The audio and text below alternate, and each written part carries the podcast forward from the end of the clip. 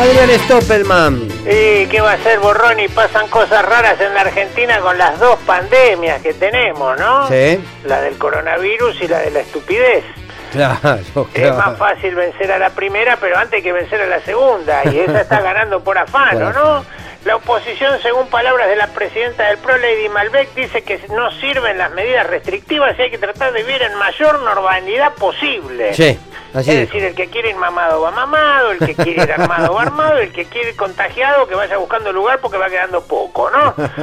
Y salen Sí. a hablar tipos como Rubinstein con una cara más dura que la del Cristo Redentor de Río de Janeiro y otros supuestos líderes llamando a la desobediencia civil. Mm, ¿Qué vinieron haciendo hasta ahora? Claro. Eh, nos claro. agarramos la cabeza y decimos, ¿te imaginas lo que hubiera sido esto con el gobierno de Juntos por el Gato? Y después nos agarramos la cabeza y decimos, pero no es esto lo que... eh, y ahí nos tomamos un vino, la pastilla que tengamos más a mano y miramos algo en Netflix, ¿no? Pero ante tanta idiotez, se me dio por pensar cómo hubiese sido la pandemia bajo el macrismo. Mm, Yo me terrible, imagino algo terrible. así. A ver. Se tirarían abajo todos los hospitales y se construían nuevos edificios en una licitación adjudicada a quien a la empresa Caputo Calcaterra, que centraría todos sus esfuerzos en el Medical Center Costa Salguero, ¿Eh? que estaría listo el mismo día que termina en el soterramiento del Sarmiento. González Fraga diría que haber- habría que ver cuán contagiados están los contagiados y que se creían que podían comprar barbijo y alcohol en gel. Las vacunas se venderían únicamente en Farmacity y la Anónima, Claro. Pero en una sola sucursal. Y se pondría un solo día y hora, y todos juntos a vacunarse, rápido, eso es lo que queremos, el rápido, el rapidez, más rápido. Y acusarían de mapuche a cualquiera que consiguiese una dosis de Sputnik o Sinopharm.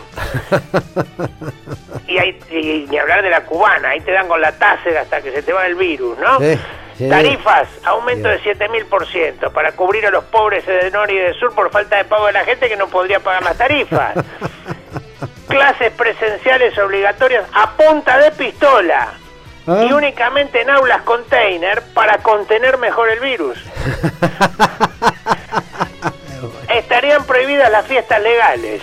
¿Cómo? Solo se podría asistir a fiestas clandestinas. Ah, Estaría penado el uso del barbijo o cualquier método de protección. El fútbol se jugaría con público y se permitirían hasta tres personas por butaca. Gabriela Michetti hubiese de- de- defendido el hecho de tener el récord mundial de contagiados, ya que el virus es muy chiquito y no hay forma de controlarlo. No, no, no. Lady Malbec, fincas de Bullrich, acapararía toda la existencia de alcohol en gel y le sacaría el gel. No, por no, favor. Y mandaría a la, gendarm- la gendarmería a reprimir a todo aquel que osara rebajar el alcohol al 70%. Ah, No. Darío lo pérfido se pasaría todos los días desmintiendo las cifras de contagiados, dijeron no fueron 30.000.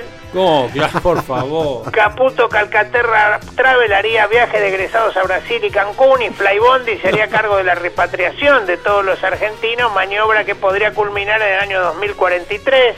El pequeño abuelito. Sí, TN transmitiría desde Uruguay para mostrar las bondades de cómo trata el asunto la calle Pou y desde el Calafate para mostrar el rompimiento del perito Moreno auspiciado por Pfizer. No. Hernán Lombardi revisaría el Twitter de todos los contagiados para ver a quién atender y a quién no y repartiría flota flota en los geriátricos. Fernán Quiroz daría conferencias de prensa ¿eh?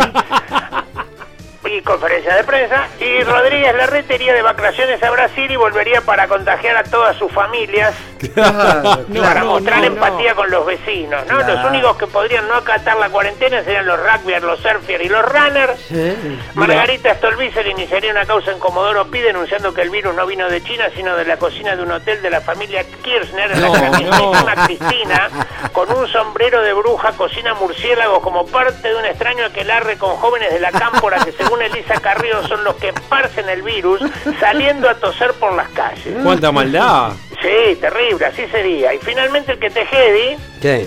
Se habría tomado el descanso del descanso, del cansancio de estar encerrado en la finca de Joe Lewis y solamente tuitearía fotos de Juliana y Antonia sin barbijo diciendo cosas como en algunos lugares sobre el virus, en otros falta, En cuero y en patas. en cuero y en pata, es tan solo una turbulencia, negro, que, que nos vamos a enamorar del COVID-19.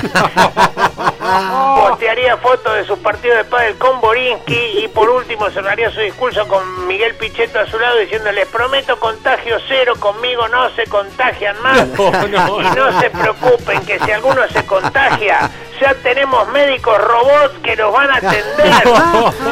Y si creen que esto nunca puede pasar, ojo, sí, se puede. No, no, no, no, no. Grande, La Javi. mañana.